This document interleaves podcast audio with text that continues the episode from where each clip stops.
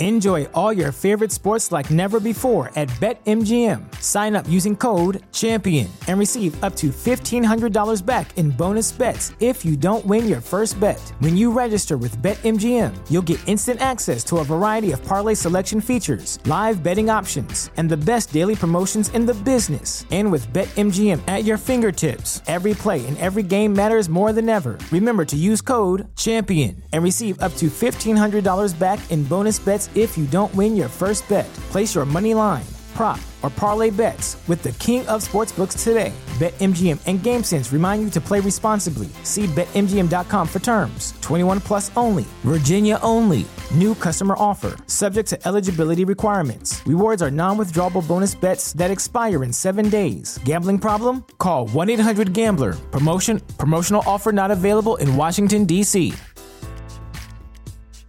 This episode of the Warriors Huddle is brought to you by the Athletic Club Oakland, a local sports bar we fucking love.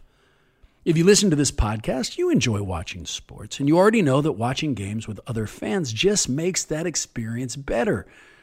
Look, uh, watching a Warriors game on your own is fine. It's crazy fun. I've done it for years. But watching a game in a spot that lets me scream and cheer and just generally lose my shit with other Dub Nation fans is way more fun.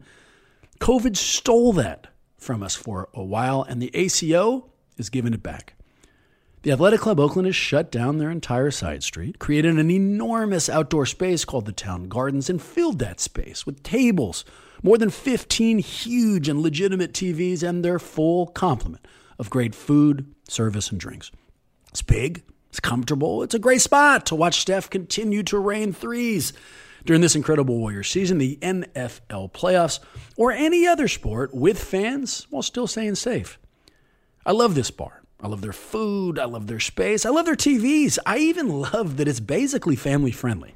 I can go here, get hammered with my friends and get too passionate, or I can roll with my wife and kid and just enjoy brunch while catching a game.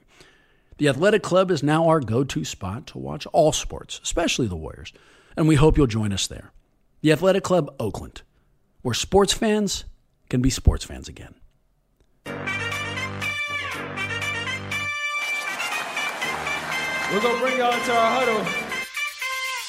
You are in Let's Huddle with me, Bram. No Marcus, at least up front today. He'll be joining us a little bit later on. But with me, per usual, the master of all things sound and a man who's apparently always looking at four screens at any given time during this podcast, Mr.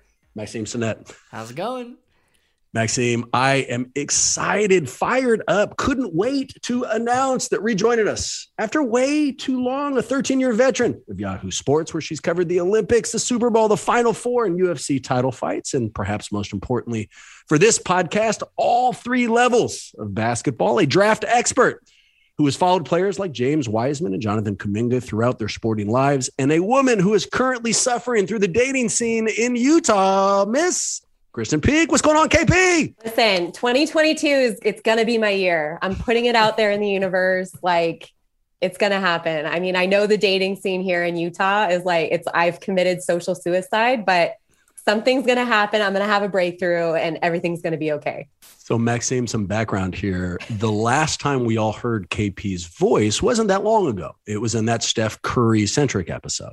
But I had the pleasure of recording with her for a while while we got her Steph Curry stories. And during that, she sprinkled in little pieces of these nightmares she's fucking having in Utah while dating. And in fact, it wasn't just limited to that conversation. In preparation for today, she shot me a picture of a draft or draft of a dating profile of a guy who's apparently hitting on her out there, uh, it can only be described as someone with a curly mull, or mullet, rather, and a mustache that looks like a small animal crawled onto his face and died. And if that wasn't worse enough, at the top of this profile is hashtag Mondays. Am I right? Which bothers me more than I can fucking possibly tell you. Like, what is he like Garfield the cat? Like, are Mondays jokes still something that happened now? Anyways, I was I was impressed, KP, and can only hope that uh, you and that gentleman are getting along really well. No, no, we're not. We're not going down that road with him. That's why I sent it to you. And when he said like Omicron isn't a thing, like that was his hot take. And I had COVID over Christmas. Like I ruined Christmas in Colorado because I got COVID. Like, no, that guy, it's not happening. But I've also like, there was a guy that was cutting my grass and I went out to take Gary, my puppy, out for a walk. And he stopped me. He's like, Hey, I have a question. He's wearing a jazz shirt. And I had just written this article about how the jazz were like the losers of the draft.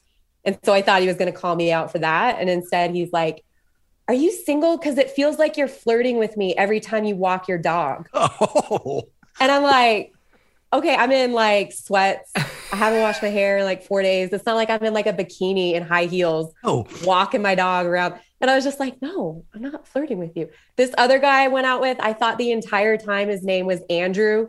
And he kept refer like he'd be like, Oh, I know. I was like Alex. And I'm like, who's who is Alex? And so then I didn't realize that Alex was his name till after the date. I'm calling him Andrew the whole time. And I sent him a message. I was like, hey, I'm so sorry. I called you Andrew. And he goes, I didn't want to correct you. So, like, this is a dude that probably would have changed his name to Andrew for me. and then another guy, like, said his dream job was to work at the mall at Express. This is like a grown ass man, like a 38 year old man. He's like, I'm going to get a job at Express at the mall. I'm like, well, I have to get out of here. I have to get out of Utah. I have to. I mean, working from the top, I feel like that first dude looked into the mirror, saw his mustache, and was like, only half my face makes me look like an asshole. I definitely need to grow a mullet. And then was was able to put it all the way together. And then the aggressive slash pompous guy. What's the faster way to make sure somebody runs away from you than insinuating, oh, you're flirting with me? I mean, it just immediately makes you feel awkward. But the one person I'll defend, Krysten, and in fact, I'll go ahead and tell you to go fuck yourself. I once took a karate class when I was a kid, and the entire time the teacher called me Fram with an F, and I never felt like saying anything. I was hell of embarrassed by it and let him call me Fram the entire time. So look, those things happen. Don't you worry. No, but can I tell you when I was on this date with Andrew slash Alex, Alex, the whole time, Fram. Fram, yes. The whole time we're sitting there at a bar and like he's talking my ear off. I'm not even listening to him anymore. And a guy sits down next to him. And all I can think of is how do I get out of this date and start talking to this guy? like, do I follow him to the bathroom? Like, I don't, I don't know. So that's how bad that date was. I'm like, I couldn't tell you a single thing Andrew slash Alex said to me in the like the last hour. It was bad. Two follow ups. One is just a suggestion. You need to go back out with Andrew slash Alex and just fire off a new name for him every sentence. Bob Grant. You know, just see when he ultimately uh, crosses the line or, or draws the line rather. But maybe more importantly, in follow up question, what was it about the other dude? That other guy sits down and you're like, oh, I need to meet this guy. What was it? Was he like shirtless or something? Was he just hella good looking? Like, what caught your eye about that dude? He looked I'm sorry to say this, but he looked like he wasn't from Utah. He was he was actively. I went there to watch basketball, and this dude's just talking my ear off. And the guy sitting next to him was actively watching the game, and I'm like, why am I not on a date with this guy? all I'm gonna say. Excuse me, sir. Two follow up questions. Are you watching that basketball game? And are you not from Utah? It's like, yeah, let's. and are you single? Happen. Yes. Uh, we got a lot of basketball related topics. First, a little bit of logistics. So we've got a new thing going here, Krysten. Um, we're going to call it the body posture police. Last week I called it the master of all things body posture or body posture, but that's a little uh, reductive. So what we have going here, and I gave this title to Maxime last week, but he was terrible at it. So I am now taking the uh, the title. I get to watch everybody on here. And if at any point I feel like you guys are bored or not having the time of your life, I will call it out. And the reason I had to take it out from Maxime's hands while we were announcing it, Marcus, who actually showed up to that podcast, started yawning, and fucking Maxime didn't say shit. Like literally didn't say one thing about it. It's the only reason we gave him the role. So that has been stripped from him. I will be serving as our body posture police. Uh, Maxime, any parting thoughts before this title is completely stripped from it? Yeah, it's bullshit. I deserve that title. Listen, the whole thing, you're, Bram, you're the host of the show. You're talking. I'm certainly, I've been habituated over years to not talk over you when you're in the middle of a take because, like, you got great takes, you know? And so while he's yawning, you're talking. I'm not going to talk over you. That's horrendous radio. And yet, for some reason, now I'm being stripped of the title for doing a great job let the record reflect that Maxime's body posture showed that he agrees with me and he thinks 100% that I should be the body posture police. Let's jump in, you guys. Need a good podcast recommendation? Well, the Players Tribune has launched its first ever mental health podcast called Blindsided. It's hosted by former NHL goalie Corey Hirsch and psychiatrist Dr. Diane McIntosh. The podcast lets listeners hear athletes describe the life changing moments when mental health became the most important focus in their lives. They dive deep, get clinical, and allow listeners to get a better understanding of the different mental health challenges people face, why they appear, and how athletes specifically, like Kevin Love, Paul Bissonnette, and Kurt Warner, learned to take them head on. Blindsided is a sports podcast not only for people who follow sports, but also for those who don't. Check it out wherever you listen to podcasts. And we're going to rank rank or break ranks a little bit today. So we normally start with the glass half full. And we look back at things we like and we don't like. But instead, I'm going to go back to a segment we haven't done for a while. It's one of my favorite. It's the off the court report. The idea is pretty simple. If you listen to this podcast, you like basketball enough, or you watch every single second of what happens during the 48 minutes that the Warriors are playing. But Krysten, like some of our other guests, is lucky enough to have access to these guys in a way that we can only dream of. She watches them both off the court and, in some instances, on the court, but outside of the 48 minutes. And here today, I happen to know that Krysten was in Utah for the Warriors' big victory there and actually had a great story from the warmups. So let me just shut up and throw it towards her. Uh, Krysten, what do you got? All right. So I walked in after like the the coaches all meet with media at like five, five fifteen. And then I usually just go out. It's my favorite, favorite, favorite time of like pregame is watching everybody else warm up. So I walk out and usually there's like, let me just set in previous Utah games, there's usually like 30 people, Utah fans watching Donovan Mitchell warm up. He's got his headphones on, he's focused, but they all like love him. I walk in, there's probably like 150, 200 Warriors fans watching Steph warm up, standing in the stands and there's nobody on the other side watching Donovan Mitchell. And like, it blew my mind. I was like, what is happening?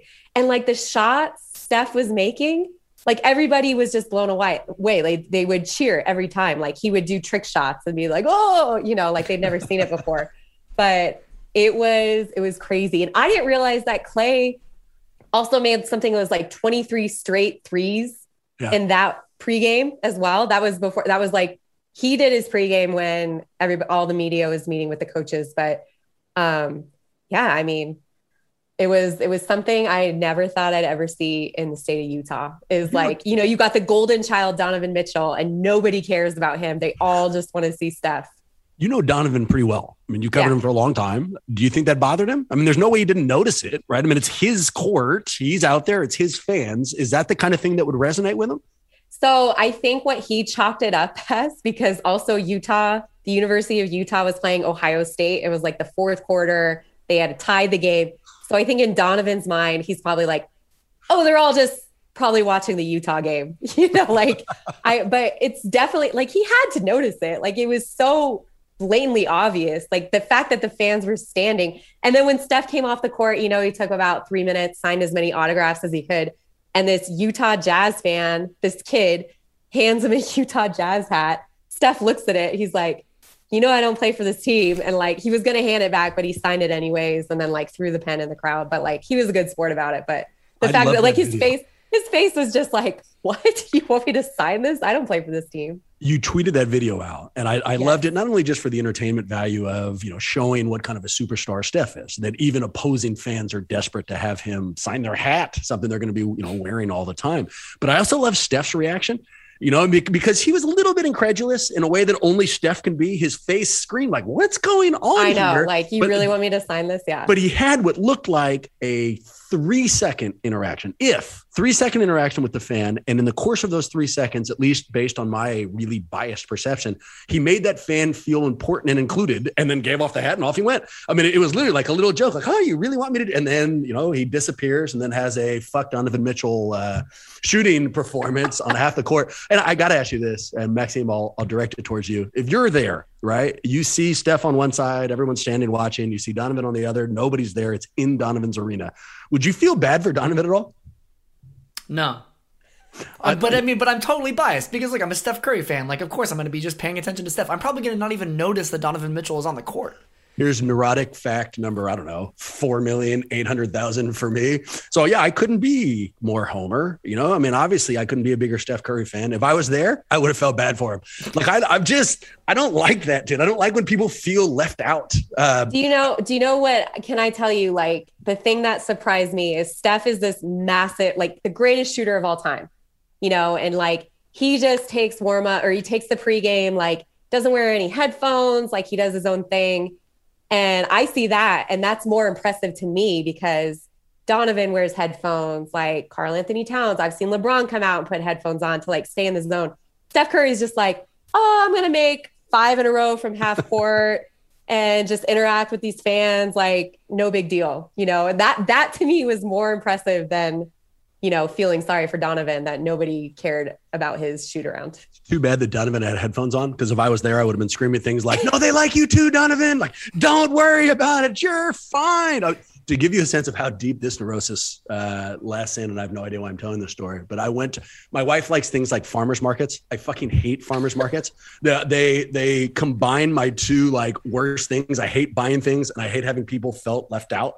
So like, if we walk around there and there's a booth that no one's going to, I'm immediately there pretending like I have some interest in their bullshit product. Last week, I bought a cow's wax candle. I have no idea what the fuck cow's wax is. I don't know how they make wax out of cows. All I can tell you is it smells like shit when you light it. And I probably would have felt really bad for Donovan.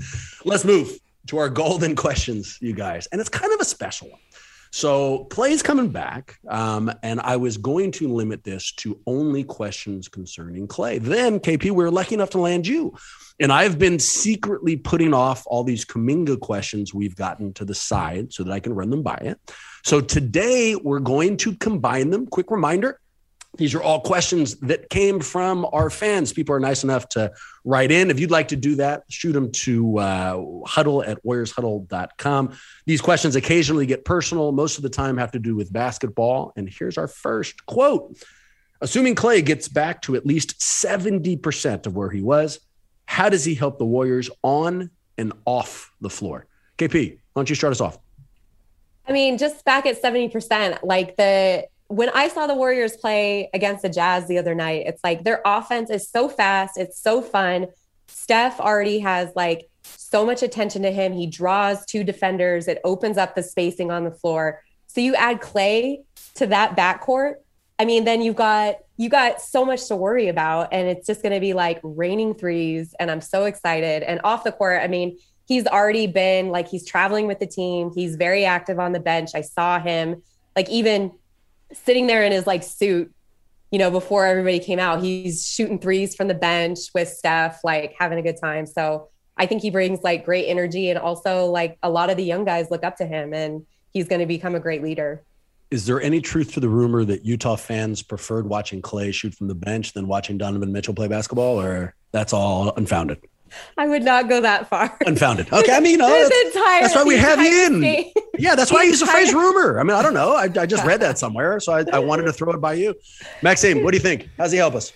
Well, look, I mean, I think on the on the floor, it's very unlikely that the majority of that 70% is going to come from the offensive end. I think we're all pretty confident in seeing his game uh, be pretty much the same, more or less, uh, in, in that he's a spot up shooter. The question is how much he's going to actually provided the same impact that he had before on the defensive end. So, you know, I, I'm not to sort of bring it down if he's back at 70%, but that's the thing that I'm maybe looking for is how quickly can he move around the court off the ball, I guess, on the offensive component. And, you know, he was reliably the guy that was handling the opposing team's best guard uh, right, to sort of give Steph a break on the defensive end. So we'll see how that all goes. I think, you know, the, the key almost for me, as much as um, being off the court, right, is sort of like off the ground, right? He's now commuting back and forth across uh, by boat and he's like bringing Wiseman in to his like boating expeditions, and we've seen a little bit of behind the scenes about that, and I, you see how much Wiseman gets lit up by being in his presence, and I think you know the more Warriors players, the more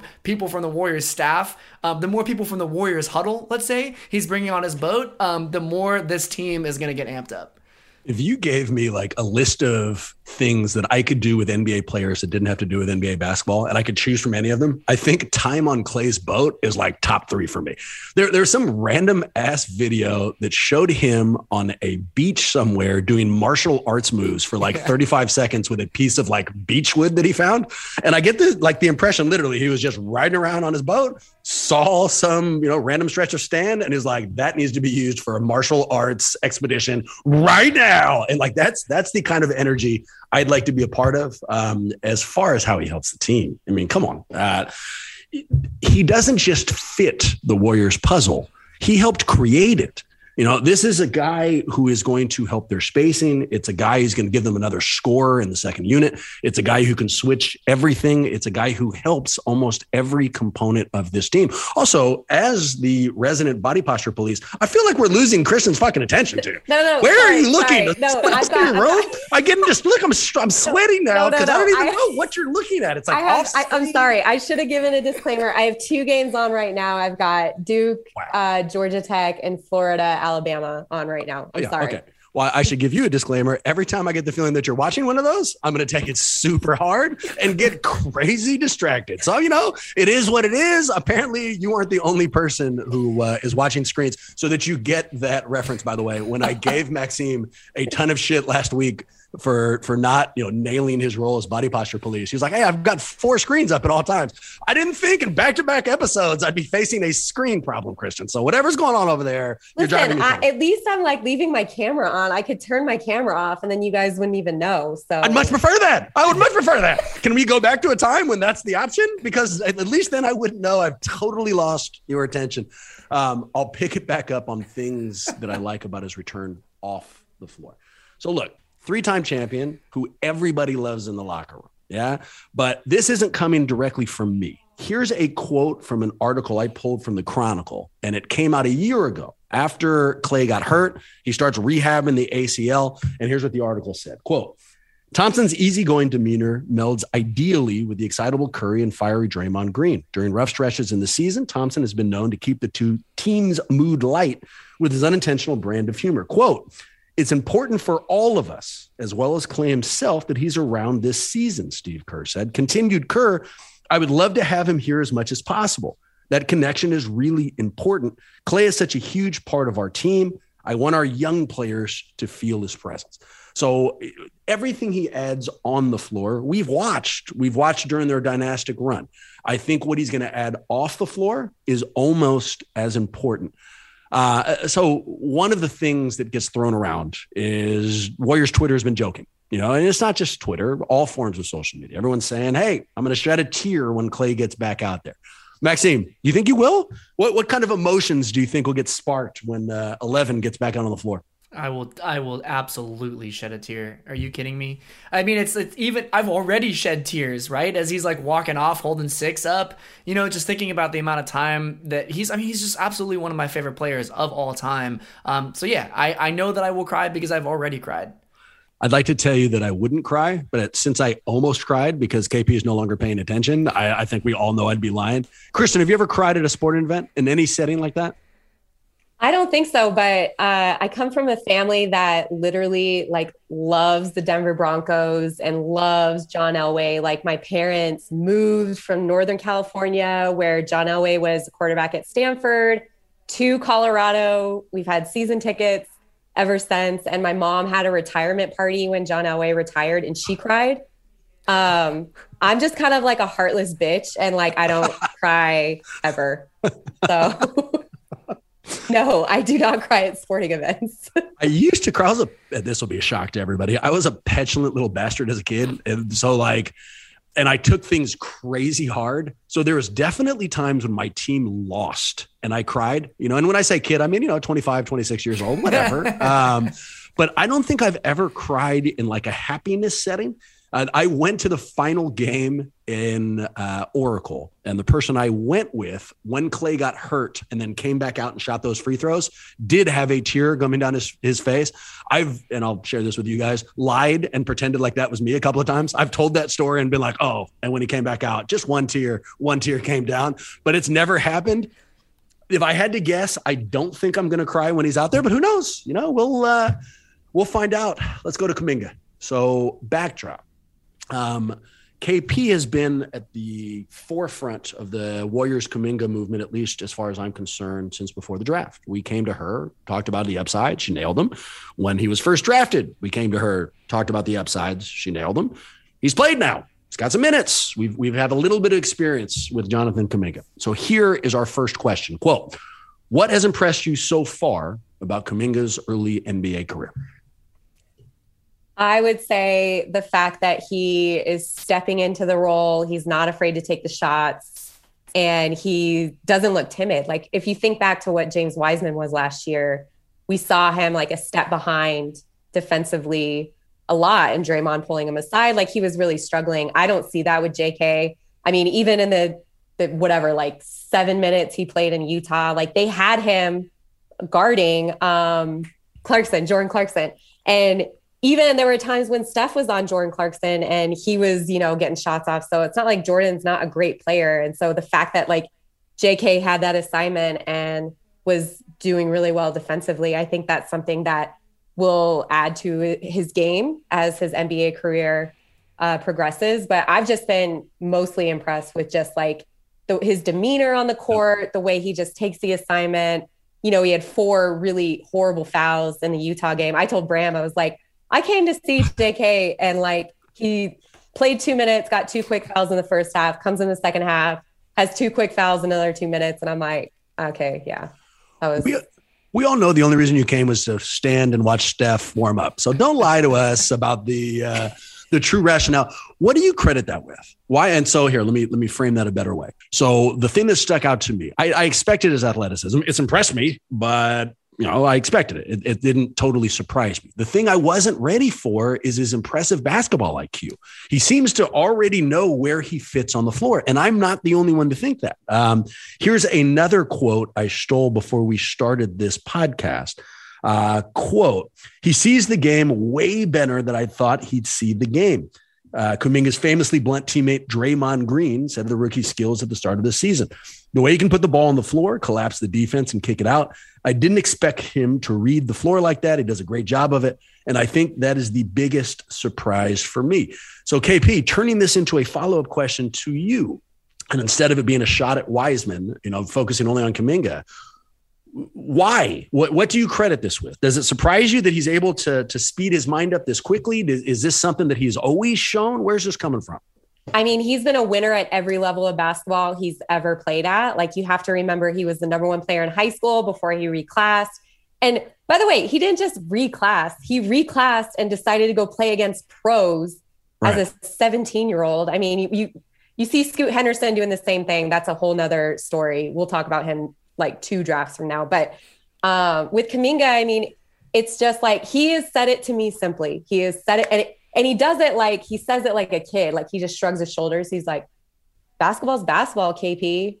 Like if you can play ball, like you can play at any level, you can play it anywhere. And and that's what I'm doing. That's what I've always done. I'm just chilling. Like that's what he says to me. And I'm like, okay, just casually play in the NBA. Like, all right, JK, you do you. Like it's he's so he's so just like casual about it and so confident in his ability. Like it doesn't surprise me at all because he's always been that way as a basketball player. Like he is from the Congo. You know what I mean? So what it's taken from him to come from there to here, dominate at the high school, dominate at the AAU level, uh, play very, very well against pros in the G League, and then finally now he's got a shot at the NBA. To him, it's just like, yeah, it's just basketball.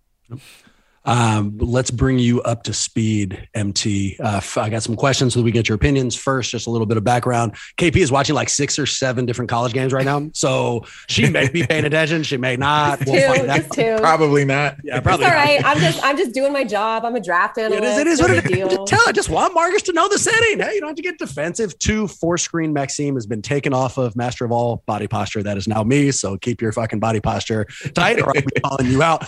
Which brings us to our questions. Um, pick one. How does Klay help us either on or off the floor when he gets back? Like Klay has always been a remarkable player um, that his skill set doesn't like it matches up perfectly with Steph. Like I think um, Wiggs said it in the last practice. Um, he was joking with Draymond. He was like, the dude doesn't dribble the ball. And I think, you know, like that highlights what kind of player Klay is when he scores, you know, like whatever, 60 something points and dribbles it 11 times. You know, that's just like a crazy stat, but it's really how he plays. Like he floats, gets open, and um, doesn't need to put the ball on the floor to get off a good shot. That'll probably go in, you know, plus 40% of the time. So I think the, the gravity that Steph commands um, is one thing, and it's talked about a lot. I think Klay commands the second most gravity on that team, and when you add that onto the floor, I think it's just going to open up even more opportunities for Wiggins to continue to play at an all star level, more opportunities for Jordan Poole to sit in the corner and just drain the three all day, and more opportunities for Draymond to have, um, you know, the the fake screen and fake roll and just dive to the basket and get a dunk. So I think on the floor, his um, playing style, you know, is is going to be a perfect complement. And like everybody's saying, you know, when when he's out there, it, it it's going to make us a dangerous, dangerous team, which we already have the best record in the league. Much more importantly, so the audience didn't get to hear this, but Krysten made it clear that she prefers Maxime's beard to mine, which I'm not taking very well. so, you know, now looking at the two beards, can we agree that my beard is actually much nicer? Uh, I'm, I'm gonna go with Maxime's too. Oh my god! I mean, I'm not done. Maxime, can we just cut out your video so that we don't have to worry about my growing beard envy? And then, final question. Don't answer it yet, MT. Um, the question will be: Do you think you will cry when Klay comes onto the floor for the first time on Sunday? Krysten, what's your guess? Marcus will be honest with us. Uh, you know what? What do you think when they comes out there? Will MT shed a tear? No, he doesn't look like a crier. He looks like a, a hard ass like me. man, I, am trying to remember if I said I was going to cry or not. I think all I said was that I was a petulant little bastard when I was a kid, so I'm not sure that helps at all. Also, as the body posture master, when I started up the segment, I feel like Marcus started nodding like profusely, so I think he's going to say he is going to cry. Maxime, round out our guesses. I mean, I this might be one of the rare times that Marcus doesn't tell the truth. If he isn't gonna cry, I think no matter what actually happens, he's gonna say he's gonna cry because it's Klay Thompson. MT? I'm definitely not going to cry. Because you're a badass? Fuck you. Yeah, I'm a hard ass. So KP called it. no, I mean, it's going to be a, a, emotional moment for sure. And it's, it's going to be great. Uh, you know, it's a long time coming, but it doesn't generate tears for me. I'm just happy for the dude. He gets to play the sport he loves and coincidentally happens to be really, really good at what he loves and on my favorite team. I don't know if I've mentioned this, but I'm way too much of a hard ass to cry in any sporting event. Um, so if I didn't answer it before, I should probably say it now. Uh, Krysten, take the mic again. Bring us back to Kuminga. Take me to the other side of the coin. So if that's something that's impressed you, what's something that, if, if concerned is too strong of a word, something that stuck out as not so positive uh, to the the early portion of his NBA career? I mean, I know we're focused on his like IQ and and how it might be elevated for a rookie, but I haven't necessarily been impressed with like his uh his reads off the ball screen. Hmm. I guess. I mean, I feel like he's always just looking for stuff. And I wish hmm. that he would have a little bit more assertiveness and um and and just do make the right read. You know what I mean? And so yep I think he I think in his mind he knows he knows his role. He knows he's just out there for to give whoever else a break. And like it wasn't until I saw him play in Toronto when everybody was everybody was out, you know, yep. and he had 26 points or whatever. And I think that was more of like a personal vendetta because Scottie Barnes, who went number four, is getting a lot of rookie of the year love. Um, Kuminga and him have played together against each other uh, on the AAU circuit on the Nike EYBL. So I think that was like a personal, like, no, no, no I'm going to show you what my future is and who I'm going to be. If the Warriors' circumstances were always like that Toronto game, right? Because they had a bunch, they had people missing because of COVID, and then as a reaction, they also sat a bunch of the veterans. I think that uh, Steph and Draymond didn't even travel. No. Andre wasn't there. All of that. So let's say it was a similar circumstance. You know, the, he finds Kuminga finds himself in a circumstance that Evan Mobley and Cade Cunningham and some of these others rookies do. If that was the setting, Do you think that Kuminga would be putting up 25 a night? My gosh, if Jonathan Kuminga was playing for the Houston Rockets, he would be putting up 28, 25 a night, hands down. i Love to hear that. I, I'm curious, Greg, because I like I don't I don't have the skills that you do, obviously, in um, evaluating talent, and I'm wondering to what extent this is just like a young person in his role that is watching Steph, or like would other, you know, if like Scottie Barnes is on the team, right? Would he be doing a better job um, making reads off the screen, or is this just, you know, like I said, the nature of a of a young player? I think it's just the nature of a young player, but also, uh, I mean, if we're going to compare Kuminga with Scottie Barnes, Scottie is a way better defender and he I feel like his feel for the game as a rookie is a little mm. bit elevated to JK. Fair enough, but does he? If I mean, I, I guess I'm wondering. I know what you're Scott, saying. Like, if he was in the same, would he be looking for Steph off exactly. every? Yeah, yeah. I, I think so. Like, he's the. Yeah. Of course, if you're if you're on the court with the best shooter of all time, like you want to get him touches. Like, you don't want to be the reason why you miss out on a possession. Yep. Yeah, well, and I mean, you're in the midst of a weirdo possible MVP season. You know, the Kuminga's stuck in this kind of he wants to develop himself, but he also wants to show the Warriors that no, no, no, I'm part of this. And the fastest way to show everyone in that franchise that you're willing to be a team player is just to look for 30 in you know in every possible scenario. Uh, boys, take me back to Klay. So, give me your favorite off the court Klay moment. You know, not not some not the 37 points, but but something he did that strikes out. You know, we, have heard the scaffolding, we've heard the signing the toaster, things like that. Is there one of those that is your uh, your absolute favorite? I'll go first. Um, it was how he told his parents where he was going to play college basketball. So apparently he was on multiple um, recruiting trips and really liked uh, a college that he went to. I don't remember which one it was. We'll just say Oregon for for whatever sakes. Um, so gets back and um, his parents are in their house downstairs, and his mom gets a call on her phone, and it's Klay, and Klay says, "Hey, um, I'm going to Washington State. Just you know, I want to let you guys know." And his mom was like, "Okay," and hung up. And his dad was like, "Who was that?" And he was like, "It was Klay." And he said he's deciding to go to Washington State because he really liked whatever he just saw online. And he was like, "Isn't Klay home?" And she was like, "Yeah, he's upstairs." so Klay Thompson decided to go to Washington State based on whatever he was looking at online at the moment. And instead of walking down the stairs to have that moment with his parents, he just called them on. he grew up in a in a 50 floor estate. That's what you don't know. It's a super long ass walk. I got a random one for you. So this one comes from Andre, and more specifically, Andre's book, The Sixth Man.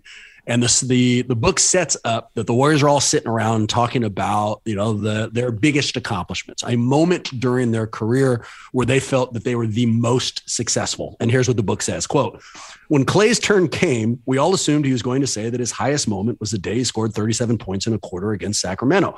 I mean, that was an NBA record, but he didn't. Instead, he said." My best moment was one night I caught a pass and I was like 50 feet from the basket and I was about to shoot it. And all of a sudden, I hear Andre saying, What the fuck, Klay? You're 50 feet out.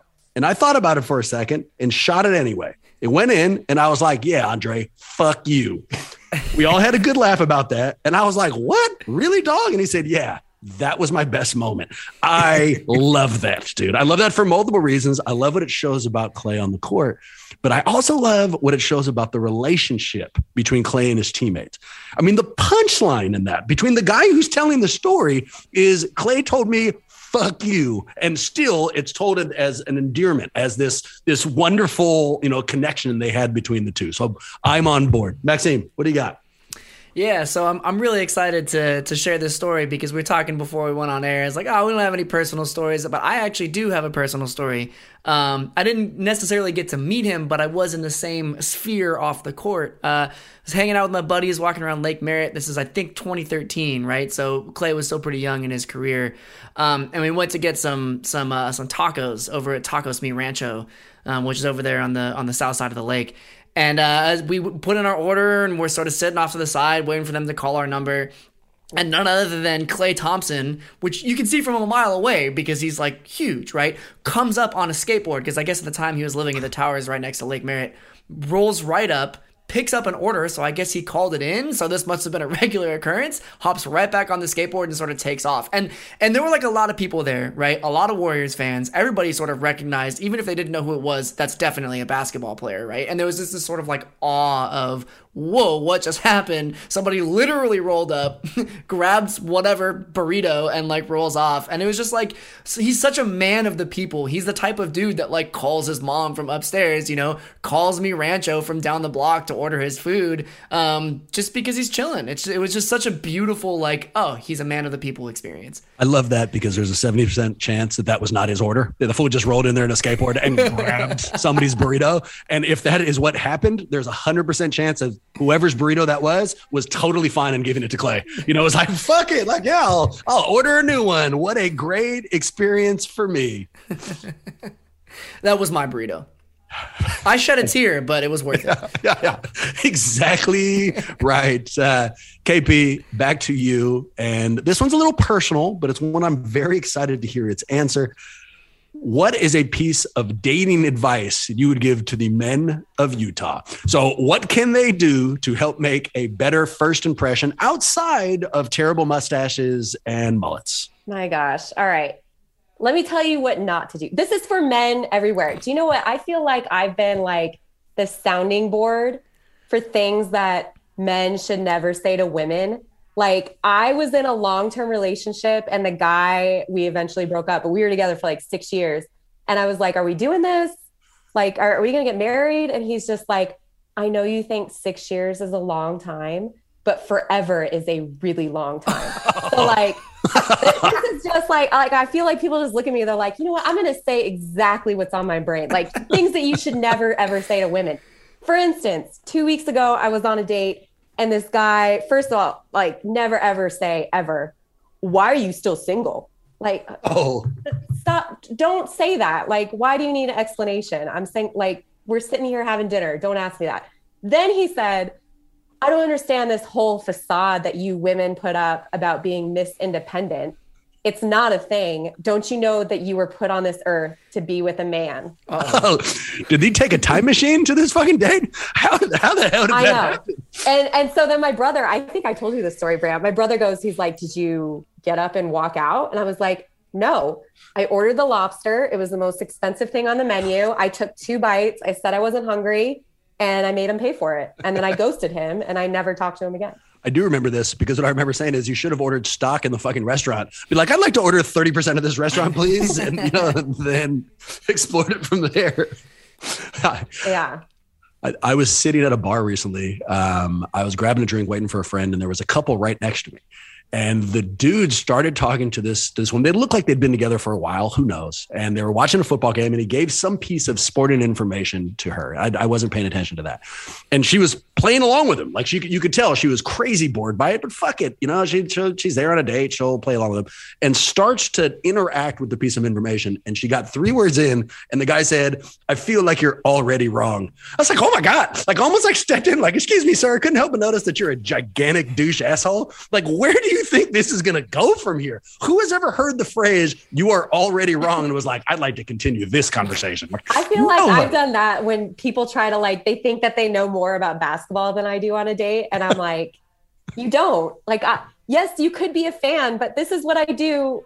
50 hours a week. Like right now, I've got two games on. And I'm okay, there a you go. podcast. You're saying that like I don't know that. The last time I felt like someone was telling me you were already wrong is when you looked away at the screen while we were trying to talk. Uh, boys, make this personal to you. What's the worst dating experience you're willing to share with us on this show?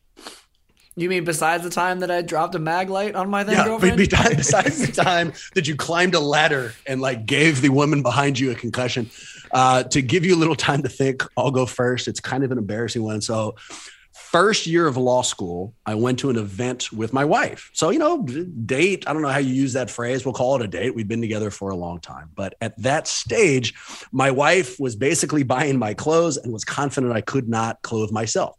So we go to this date. It's a it's a nice event, and part of it was I was going to go buy my own brand new suit, and so I show up in this new suit. So it's an opportunity to both, you know, have a nice night with the wife and to show her that I'm competent at my own shopping. Well, about thirty percent in, I realized that the suit I had bought and I'm wearing is a woman's suit. It doesn't have any fucking pockets, and the the jacket is cut hell of tight in the back. And I now have to spend like my first approach was like, I'm just gonna sit down the whole time and she'll never see it. Well, I gotta ride back home to the same place we were living with her. So ultimately she realized my pocketless women's suit, and you know, it could have gone better for me. That's a very Michael Scott moment it, it was it was very similar to The Office.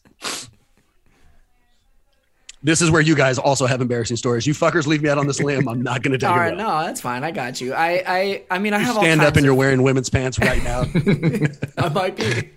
Oh, yeah, no, I'm, I'm not trying to flirt, so I'm not in a bikini and uh, high heels or whatever. You're not Um, walking Gary. Exactly. Exactly. um, no, I uh, I feel like I've shared other stories. Um, so the one uh, maybe that I haven't shared that I'll share this time is I, I I took a girl out on a date in high school. Um, and at the time I was like very sure of myself, and it turns out that I was just as weird then as I am now. Um, which is I w- I drove a station wagon. It uh it had been kitted out. Uh, so Volvo, right, 1992 station wagon. It had been completely kitted out. I had a subwoofer, even though it was a station wagon. It was just like strapped into the corner of the uh, of the thing, right? Because at the time, like I was a runner and I listened to music, and that was like my identity. so I take this girl out on a date. We got hot chocolate. It was very romantic.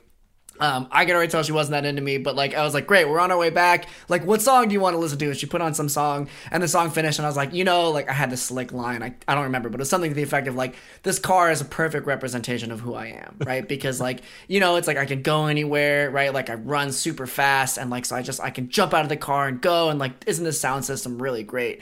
And she didn't even dignify me with a response. It was it was complete silence. I was like, mm-hmm. I'm so cool. The subwoofer just slapped. How sick is this? And it was dead silent. I mean, I feel her. If the first compliment you gave yourself about the car was "this car can take me anywhere I want to go," that is not specific to that car, dude. What you just described is any car with wheels. I feel like the Flintstone car would take you anywhere you ah. wanted to go.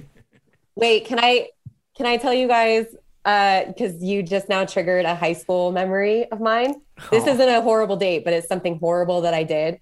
So I have a twin sister, and in high school, uh, she wanted to break up with her boyfriend, and uh, she was super shy and didn't know how to do it. So No. I did did it for her, and I made it. So like I, she calls him and is like, "Hey, let's go to the movies. Let's go." I was like, "It has to be at night because like then I'll get in the car and he won't be able to tell right away that it's not you." And so like he pulls into the driveway. My sister's like waiting by the door. And I was like, "This will be over in 20 seconds." Like, because again, like I'm a cold-hearted bitch. I don't care. I'll break people's heart all the time. So I get in the car and I was like, before we go, there's something I need to tell you. This isn't working out. He's like, Are you okay? There's something different about you. I was like, This isn't going to work out. Have a good night. Bye. I got out of the car. Like, Okay, oh. Krysten, did you do that because you wanted to help your sister, or did you do that because you kind of wanted to fuck with that dude and just enjoyed pulling the wings off a fly? I My was- guess is the second. no, I would. I wanted to help my sister. I, she I was call super- bullshit. I No, call there's no, there's no fucking way. She was super stressed out about it. I was like, girl, this will be over in 20 seconds. Like, I got this. And then it continued in college. Like, if she went to a bar and like she met a dude, but she didn't want to talk to him, she would give them my number in New York. And then like I get a text or a phone call from a dude that she had met in San Diego. And I'd have to pretend to be Lisa and be like, yeah, I'm not really interested. Sorry. It was great meeting you. This isn't going to work out. Can I a quick follow up question? Do twins text the same? How is that an important thing? What do you mean? No, this is back like I'm old, so this wasn't like Oh. texting. Like the guys would literally like call me on the phone. Remember the old flip phones? Remember how hard that was to text? T9. Like, it, yeah, you Press just, it three times. yeah. Boom, so- boom, see, so boom, boom, phone boom. Yeah, calls, like- phone calls were the way that like you would follow up after you got a girl's number at the bar. So they would you- call me, and I'd be like, "Yeah, I'm Lisa." Did you panic a little bit when you were breaking up with that dude and he said you seem different? Was there a portion of you was like, oh no, I know. like I the was, fucking that's the what- jig is up? That's why I was like, I gotta go. I gotta get out of here. I was like, have a good night. Just ran back in the house. I also like that you started off with before we go, you fucking liar. You guys weren't going anywhere. you just, just been like, dude, it's over. Fuck yourself. I'm out. He was picking me up for the movies, and so I was like, No, he was not. He was I know. picking Lisa up for the movies. He was not fucking picking you up at all. He didn't know that you existed in any way. I mean, Listen, it might be a, one of his worst stories, but it's like one of my favorite from high school era. Do you know how much I hope that when we ask Marcus what his worst story is, he's like, "Yeah, one time a twin broke up with me pretending to be the other twin." Exactly. That would be. I was getting ready to go to the movies and see.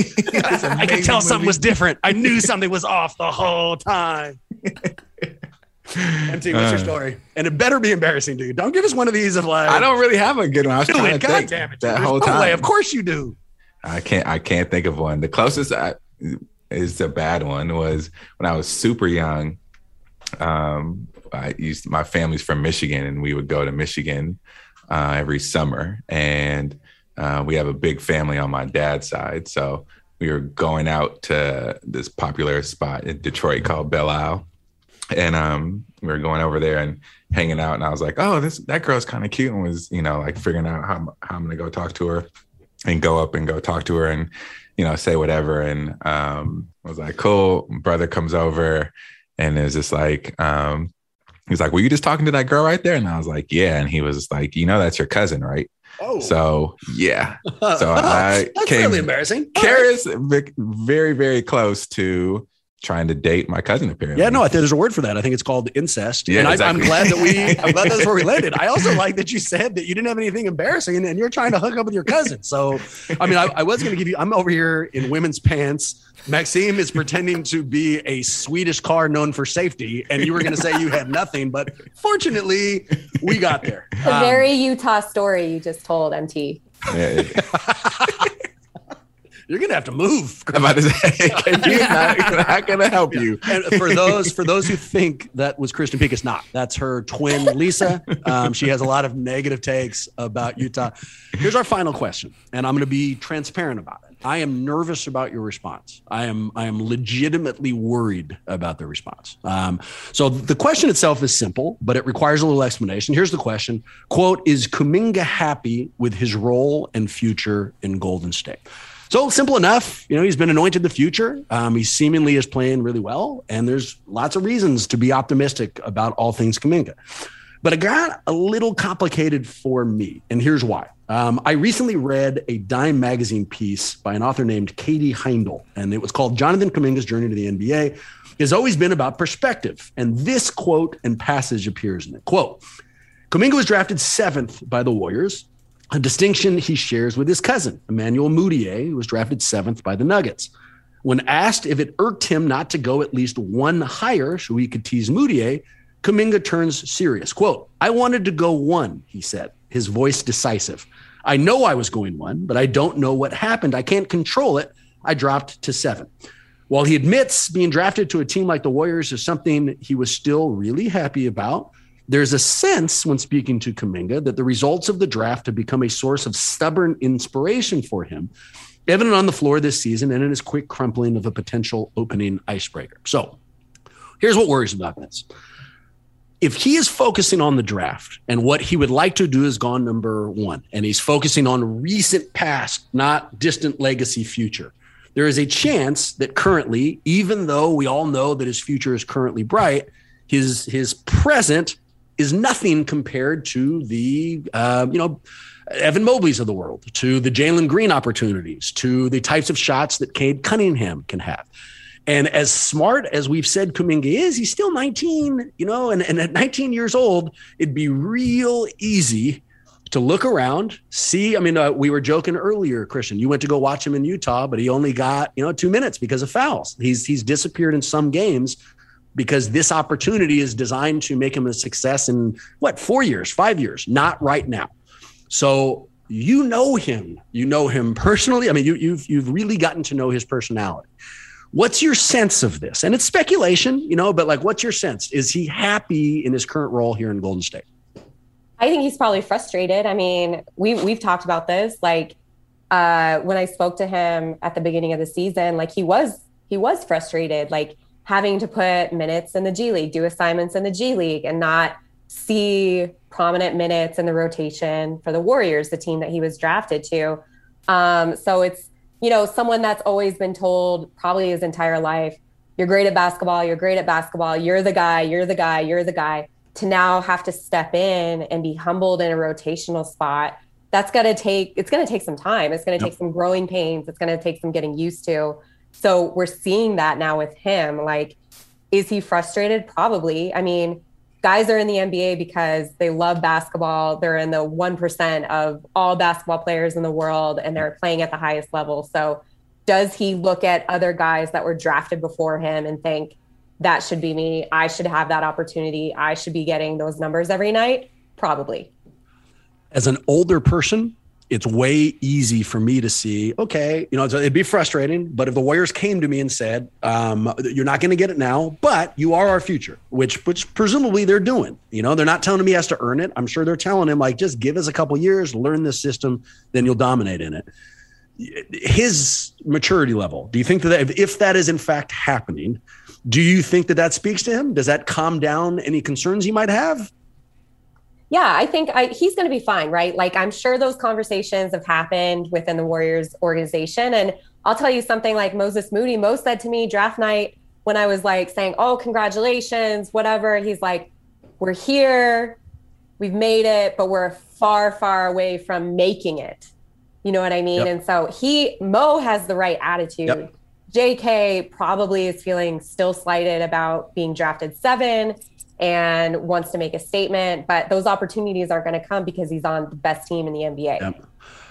Last personality question. Um, a while ago, I had my first job. It's an opportunity in a law firm, um, and there was with some people who were good at their job. And I, my personality type, I'll listen and I will say all the right things, but I'm not really good with advice. And I, I get defensive almost, you know, like I almost want to show everybody I'm already good at it. And so why are you telling me things? I, I should, I should already be competent in this, you know? Whereas other people who I was working with were smart, even though they were good at their job, they sat back, they listened, you know? But what it teaches me is there's a personality that you need to be able to benefit from mentors. It's not enough just to be in a position where there's a mentor. You also have to be open to them.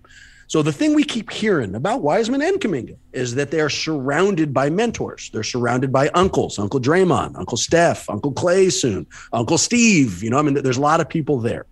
Personality wise, is Kuminga the type of person who will accept a mentor from what you know? I think so. He is like a worker, you know. So obviously he's on a team now where he's seen the success of Draymond, Klay, and Steph. So if any one of those three guys approach him and said, "Hey, you know, let's work on this. Like you got to see this in the offense. You got to work on this rotation on the defensive side." He's gonna soak that up like a sponge, Yeah. Okay. you know, and, and take heart to it because I think he does know like he's young and like if he wants to have a long career, like he's got to get to that second contract. He's got to show that he's a team player and not be like a Kevin Porter Jr. of the world, Yep. you know, Right. and blow up a locker room. You don't you don't think he should try to throw something at his coach and then bounce at halftime? That's not a super good thing to do. Or I wouldn't I I wouldn't recommend that. I don't I don't know. I'm not I'm not an expert, but um, if the Warriors could only develop one, so they won't, they'll develop both. We'll be fine. Um, and you know their future is crazy bright. But just for the purpose of this question, they could only develop one of them: Wiseman or Kuminga. Who's more important for their future in your mind? JK Kuminga. Why? To me, to me, Kuminga's a star because he can guard multiple positions. He's more of an offensive threat. And there are other players coming up in this draft that you can get for rim protection Yep. and what what uh, Wiseman brings to the table. I think JK is a special talent, and you're not going to come. You're not going to come. They're not a player like JK isn't going to fall in your lap at 19 very often.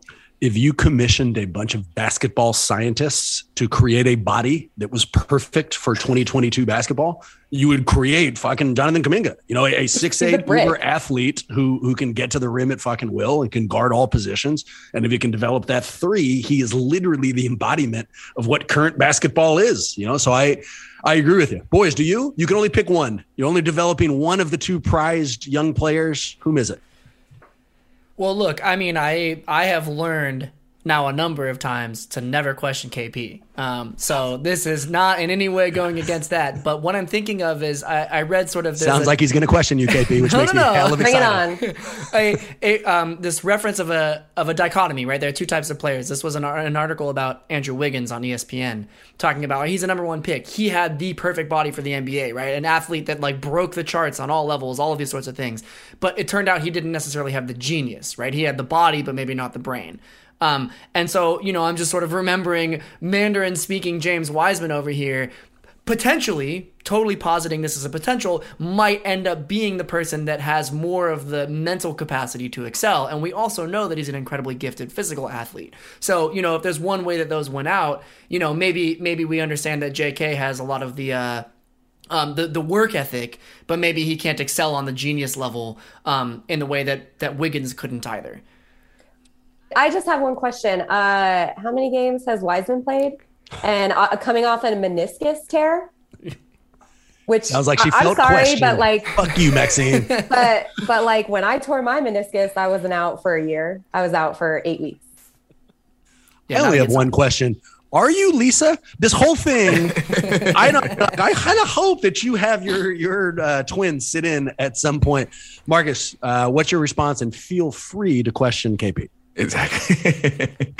Anytime you start with, I don't want to question KP, but But I love the butt. We all knew it was coming. There's no question at all. His body posture screamed. There's a butt. exactly. Um, now I'm, I'm going with Kuminga too. I think the uh, you have to remember that he didn't grow up in the United States, so all of the the playing basketball, like it's the equivalent of growing up in England and playing soccer, right? Like you just are exposed to better soccer players and the sport in a different way. When you grow up in the United States, you're exposed to basketball in a different way, and he didn't get that exposure um, for those early years. So I think he's still learning how to become a basketball player. So all of this is just pure raw talent, and he's doing all of this off of pure raw talent. Um, so I, I just think the sky's the limit for him. Um, my when you ask KP, like, is there anything that you don't like? To me, it's the body language. Um, it's probably because he's 19 and frustrated and ha- doesn't feel like he should have went seven and isn't getting enough playing time in his mind.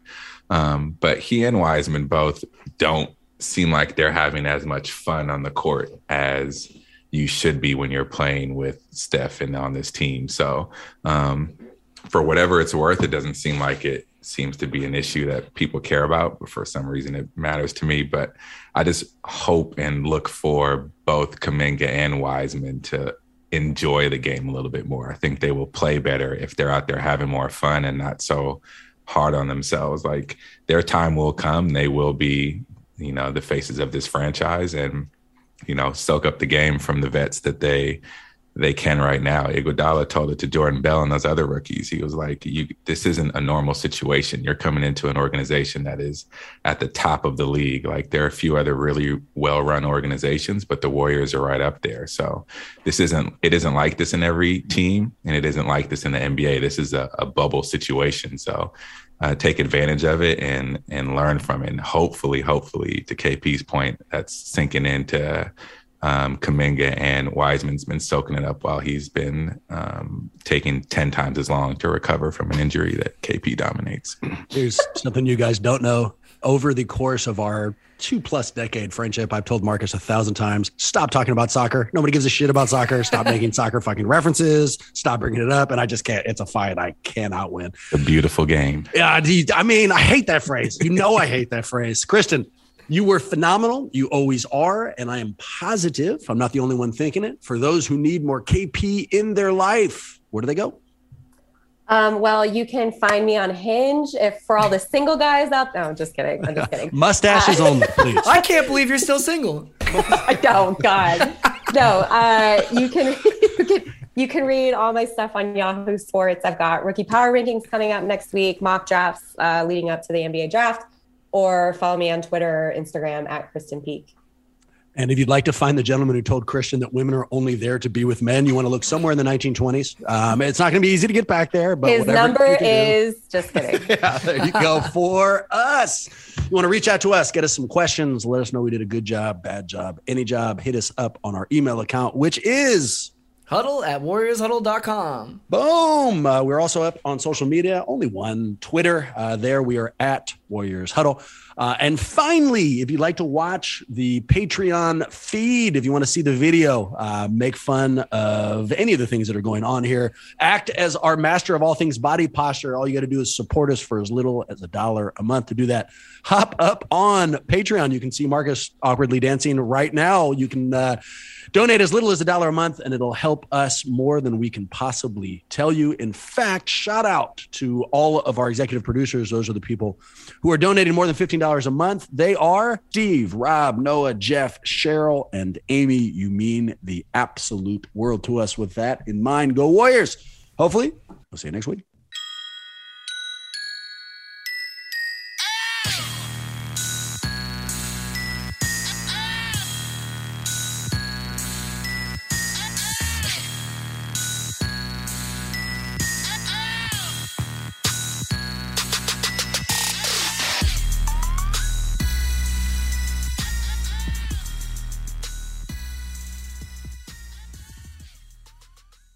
Good, good.